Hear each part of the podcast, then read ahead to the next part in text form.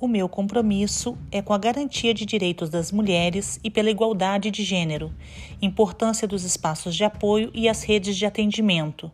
políticas públicas de combate ao machismo, à desigualdade de gênero e às diversas violências que atingem as mulheres.